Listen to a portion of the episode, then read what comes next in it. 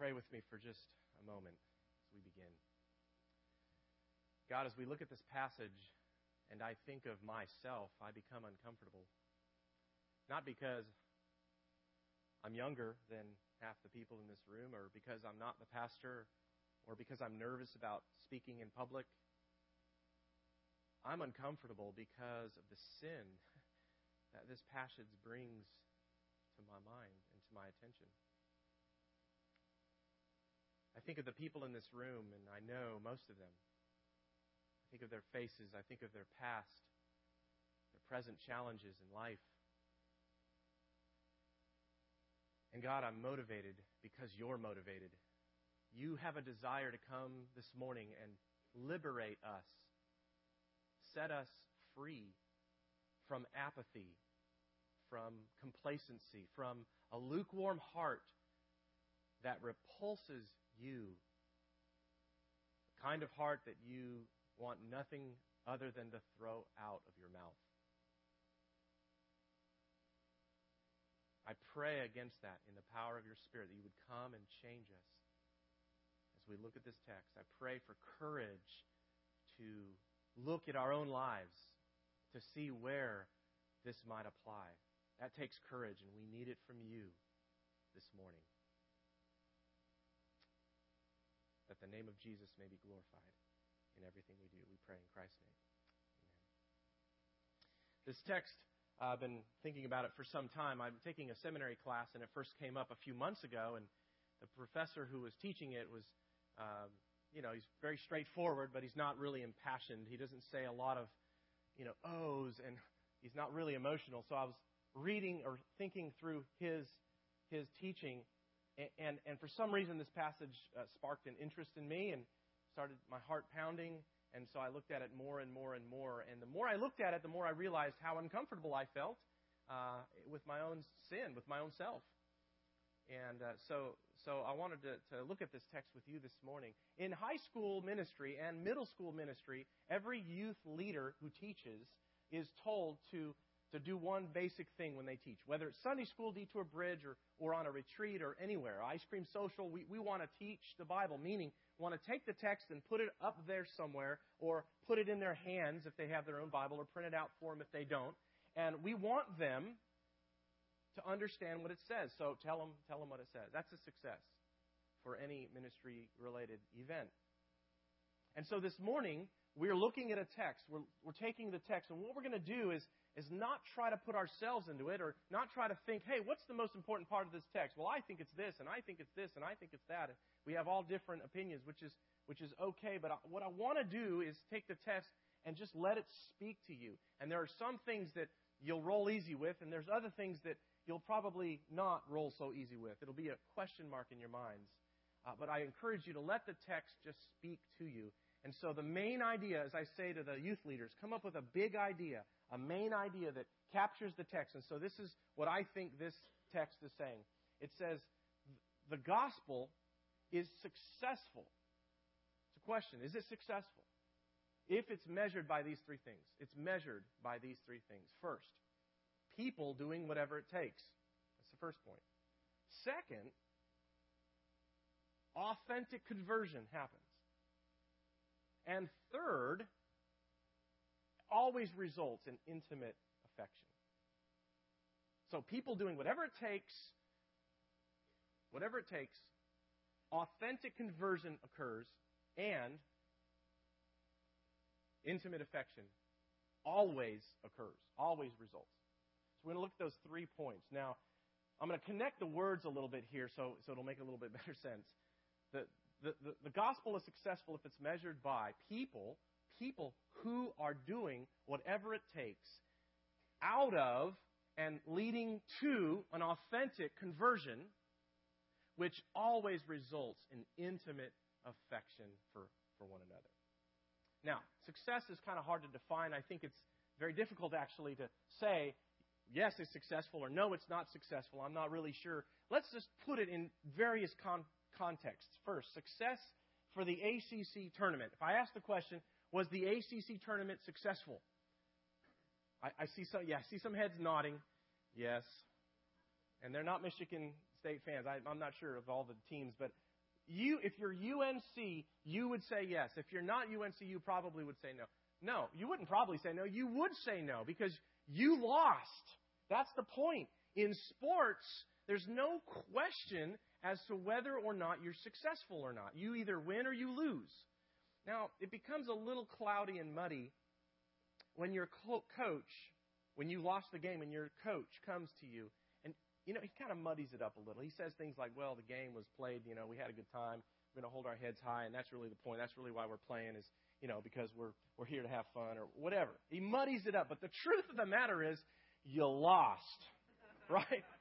You're a loser. You failed miserably. And whatever, however many three points you made, you lost the game. That's the whole point. Now, it becomes a little less clear if you start talking about, uh, for example, your job. If you say, is my job successful? Students, your high school students, your college students, your job is school. So you're a student. Your job, look at your job, your full time job. Are you successful? Mm, a little less clear, isn't it? You, you start thinking like this well, I made a lot of money last year, and I didn't have to work more than 50 hours a week. Um, I like the people I work with, and I've got a future in this company. So, yeah, I, I am a success. The, the job is a success. So you, you start thinking like that. But there's a lot of room for conversation there. And let's put it in the context of marriage. It gets even more muddy or cloudy. You, you think about relationships that you have. Is your relationship successful with your spouse?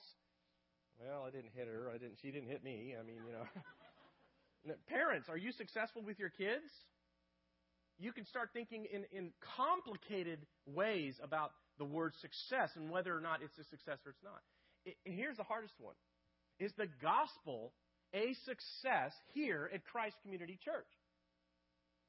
I mean, we built a building, we painted the walls, you know, we put all this wires in the ceiling to get the technology working. Are we a success? That's a great question to ask. And here's a hundred ways you could answer it. Well, a lot of, a lot of people came wasn't a seat to be filled. I mean, we had overflow. We're a success. Or we collected more in the tithe basket than these are normal things you think about. And every minister and every Christian is probably going to say, no, that's not the measure of success. We know better than to count people and money. Come on, that's not the measure of success. Well, what is the measure of success? Paul says in, in verse 1, he says, My coming to you is not in vain, meaning empty in purpose meaning not a failure. I love the NIV translation. failure. I wasn't a failure. And he doesn't say, I know that. I'm alone in my knowledge of that. Paul says, I know it. And you, Thessalonians, you know it. It's not a failure. And so he's going to unpack what he thinks is a success. So let's look at these points. Now, I said, first one is people doing whatever it takes. And the second one is authentic conversion. And then the third one was always resulting in intimate affection for one another. Well, I'm going to take the first and the third and then end on the second, if you could just follow that. First, people doing whatever it takes. Let's, let's look at the text. I'll show you where I found this particular uh, phrase. Okay? If, if you look at verse 2. We had previously suffered and been insulted in Philippi, as you know, but with the help of our God, we dared we dared to tell you his gospel in spite of strong opposition. We're bold, in other words. We're daring. We're taking risks. That's one of the measurements of whether or not the gospel is successful here at Christ Community. Well, let's look. Don't run away from it. Look at your heart. Look at this church. Examine it. Let's, let's see if we're being successful. Are we being risky? How many risks are we taking for the gospel? It's a good question to ask. I, I apply that to myself. How far am I willing to go to show someone else the gospel, to proclaim the gospel? I'm certainly willing to go. Let's ex- use an example here. I'm, I'm certainly willing to go uh, to an Easter egg hunt. I'm willing. I'm willing to set up all the Easter eggs. I'm willing to stand in front and sing some songs. I'm willing to pat a child on the head and play games with him and love him. And, and if he asks a question about the Bible, I'd be willing and able to sit down for 15 minutes, I think, before my time runs out and, and explain the gospel. Am I willing to do more than that? Are you willing to do more than that? You, you think about Haiti. I'm willing to pray for Haiti. I'm willing to give money for Haiti. I'm willing to go down there for a week and, and run around in Haiti for a week. but am I willing to sell my home and move in to where the Easter egg hunt was in Royal Palms Trailer Park and live there?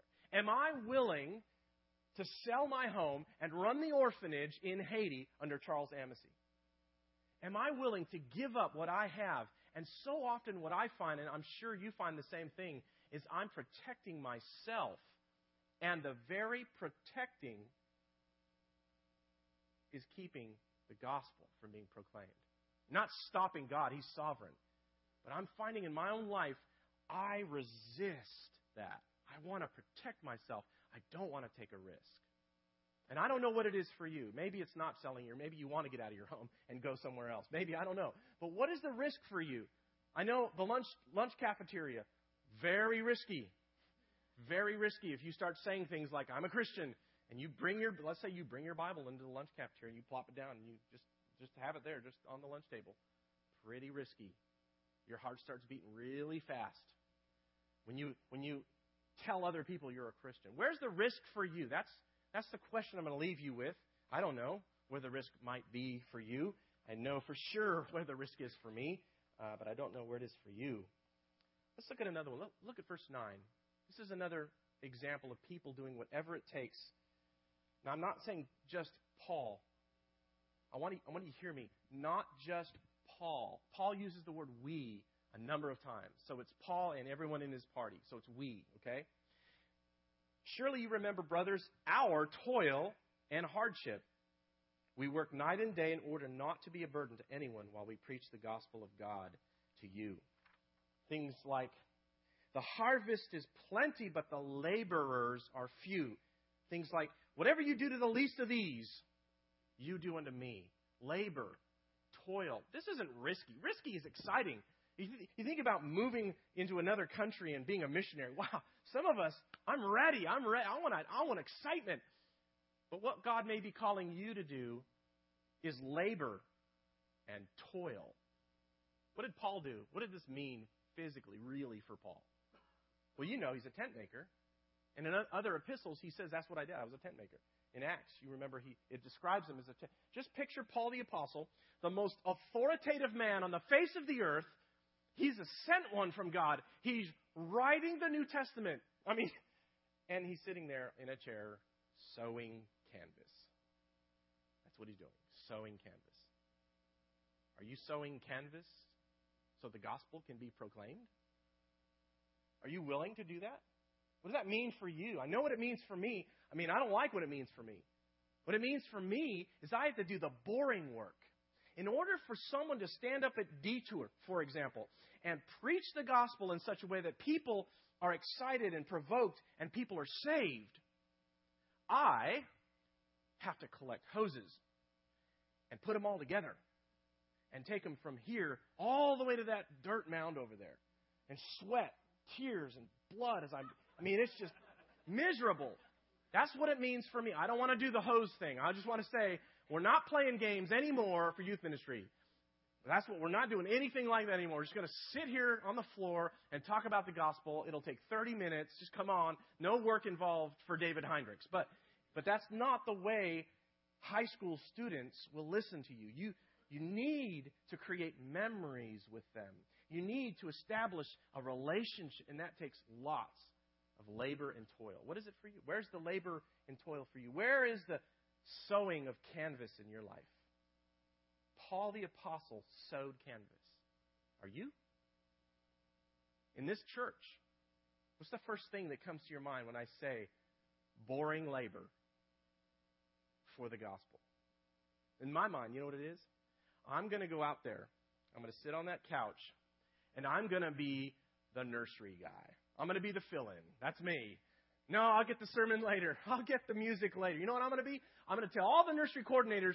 I'm, I'm just kidding, by the way. Don't hear me. I'm, this is this is in my mind. I, I can't really say this because it's hard. But this is my sacrifice. I'm going to go out there and I'm just going to be the nursery guy. You don't go find someone else. If you have if you have a missing place in your nursery staff, just come find me. That's toil.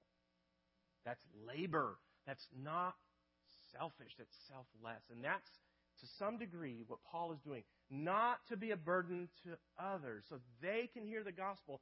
I am doing labor. And notice what he says. I didn't have to do that. I didn't have to. I could have thrown my apostolic weight around. I'm an apostle. I'm your father in, in, in Christ. I'm your spiritual father. I could come to you. You're saved. I could come to you and say, You need to give me money. And I'd be absolutely right. But I don't. What does he say? I'm gentle, like a nursing mother. Do you see that? The labor and the toil that Paul went through. Okay, I'm, I'm, I'm already feeling uncomfortable again. I kind of want to go out of this text, but I'm not going to because there's more here. Let's skip to the third point. Not only do people do whatever it takes, we see this in risk taking, and we see it in labor, and we see it in toil. No, the third point, it always ends in something that escapes many of us here at this church. Not everybody, but you know as well as I do. Intimate affection for one another. You come to church, you've been here for 10 years, you shake a hand, you smile, and you leave. Intimacy? No, there's no intimacy. Well, I like you. That's not what Paul's talking about. Listen. Listen to these words. Verse 8. We loved you so much that we were delighted to share with you not only the gospel of God, but our lives, our own lives as well. Because you had become, and it doesn't say in my translation, you have become dear to us. Says you have become so dear to us. Look, it's not just sharing information. It's not just proclaiming the gospel is not just sharing information. We didn't just share the gospel, but our very lives. And you would translate that it's your duty to love them. It's your duty to serve them. It's your, your duty to be the nursery guy. I mean, that's, that's my duty. I don't like it. I don't want to do it, but it's my duty. And look, son, my daughter, son, my children, I'm going to tell them this. I know it. You're going to tell them to your kids. This is what you say. Love is a choice. You know why? You know why people tell you that? Think about it. You don't feel like doing it. Now, I'm all about that. That's true. I'm going to tell hope and, and gladly. Love is a choice. And sometimes when you don't feel like loving someone, you got to love them anyways. That's true. But if that's your ideal, you're way off. The gospel is not a success if there isn't intimate affection. The gospel is not a success here at this church if there's not intimate affection. You cannot you cannot serve out of simply your duty to Christ. You, you have to have intimate affection. I use the word always because there, there really isn't much of an exception that I can see in the life of Paul. You go to other passages. Let me read some just quickly to you. 2 Corinthians 7. But God who comforts the downcast comforted us by the coming of Titus, and not only by his coming, but also by the comfort you have given him. He told us about your longing, Corinthians, for me, your deep sorrow for me, your ardent concern for me, so that my joy was greater than ever. Don't gloss over those passages where Paul gets really emotional and you kind of get stiff and uncomfortable. And you feel like Paul the Apostle is just jumping on you and hugging you, and you're just like, oh, okay, this is awkward. That's this passage right here, Colossians 1. We always thank God, the Father of our Lord Jesus Christ, when we pray for you, because we've heard of your faith in Christ Jesus and of the love you have for all the saints, the faith and love that spring from the hope that is stored up for you in heaven, that you already heard about in the word of truth, the gospel that has come to you. Do you hear it? Intimate affection. And it's not just a personality. You can't say that Paul, the apostle, was just over emotional and he just liked the Thessalonians and that's it. No, he liked the Romans. He liked the Colossians. He liked the Corinthians. And if you read with any kind of attention span these books I've just mentioned, you'll realize there were a lot of turkeys in that church, those churches. Lots of people not easy to love, unloving, unlovely people in, that, in those churches. Not easy to love them. Remember what he said in 2 Timothy? At my trial? Who came? Nobody. But he's loving, he's intimate. Like a, can't think of a more intimate and very awkward. Like I, I, you walk into a room, you see a nursing mother. Oh, that's intimate right there. I, you know, that's the most intimate kind of relationship I can think of. And he says, I'm like that to you. You're the baby. I'm the nursing mother. I, that's intimacy. That's affection. And if you don't have that affection, why? Why not? Why not? It's not just a personality. Let's look at the front of your bulletin. There's a, a great quote. Here it is Audrey Hepburn. I was born with an enormous need for affection and a terrible need to give it. That's not what Paul's talking about.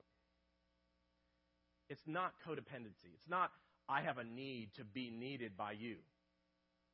Right? It's not, I'm so in love with you, I can't live my life without. It's not that. Not a country western song. It's not the kind of love we're talking about here. It's an intimate affection between Christian brothers. And, and we're going to get to this in just a minute but I'll hold off for just a minute. Now, let's ask the question Is the gospel successful here? Do we see intimate conf- um, affection for others in the way that Paul described it? Do we, do we see people taking great risks for others and others outside? Do we see labor? Do we have a line for the labor jobs, the toil jobs here at Christ Community? Ask that question of your life personally. Does that describe you? And if you're like me, this is the answer. No, no, that's way over there, and I'm way over here. And we're so far from meeting that standard. Remember my middle point. The middle point that I think is coming out in this text is that there's authentic conversion. And we're aware of the word conversion. I was old and now I'm new. I was dead and now I'm alive. I was blind, but now I see. I was deaf, but now I hear. All these kinds of conversion types of words are very familiar to us. But I want to I want to think a little bit about the word authentic. Okay, it's not just you change your mind, you change the way you do things. It's authentic, meaning it's somehow inside inside the deepest part of who you are. You have been converted from the inside and there's only one thing that could mean. It's not of man, it's of God. That's what the word authentic means. It, it comes from God. I mean, look, if I, if I was doing what Paul said he didn't do in the Thessalonian church, if I was standing here today, this is ridiculous thought, but if I was standing here today and I was flattering you in hopes that what? You would like me. Or I was seeking glory for myself, or I was trying to trick you and put power over you, trying to control you in some way, manipulate you. Maybe for greed, maybe for money, maybe for power, maybe for respect. I'm preaching the gospel to you, so I have those motives. No, that's an external thing.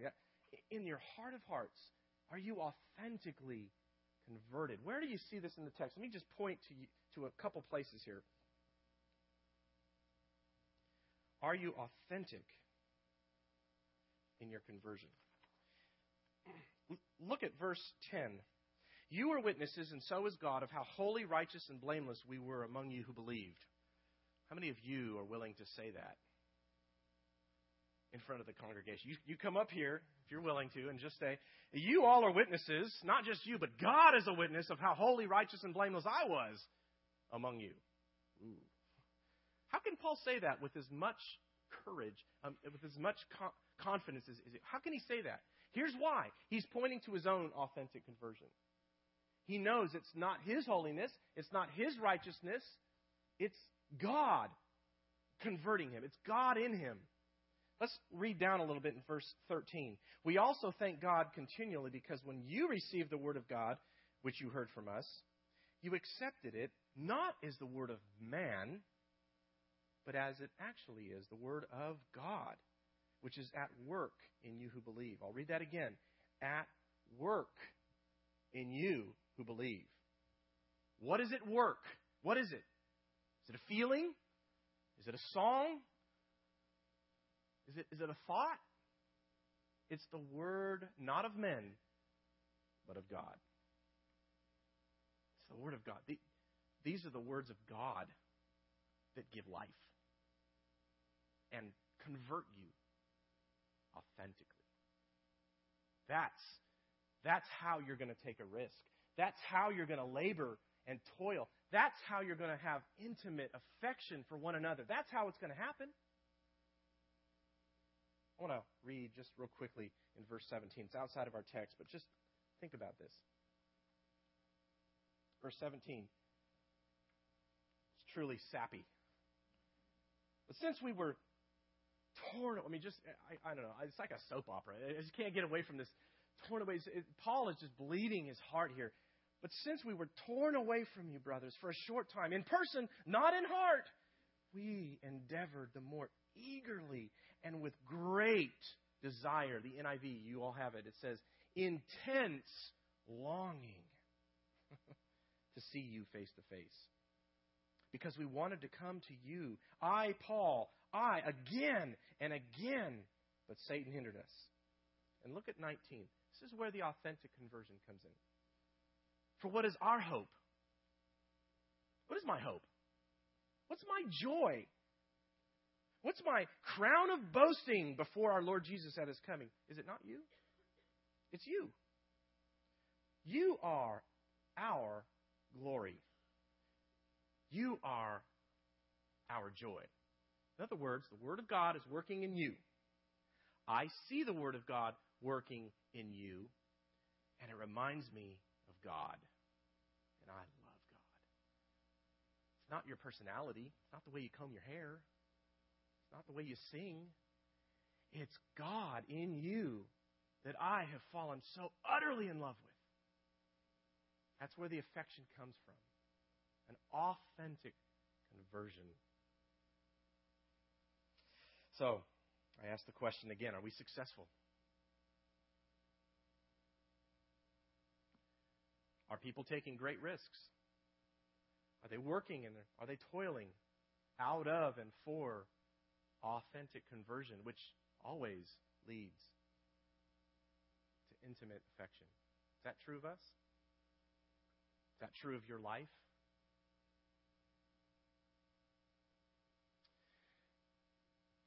As we think about these things, we're going to move to Jesus Christ.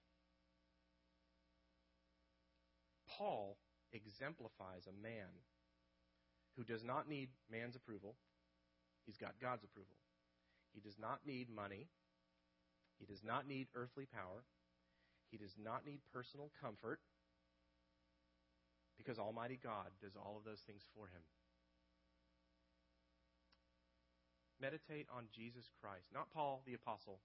Certainly, certainly not on anyone in this room. Focus on Jesus Christ. And that's your example of success. Let's pray. God, I am ever uncomfortable as we look at this text together, as we hear your words. Father, I just pray again that your Spirit would come and gently, Lord, gently provoke in us uh, an ability to take risks a desire to labor and toil. Convert us authentically and give us the intimate affection that we see in this text.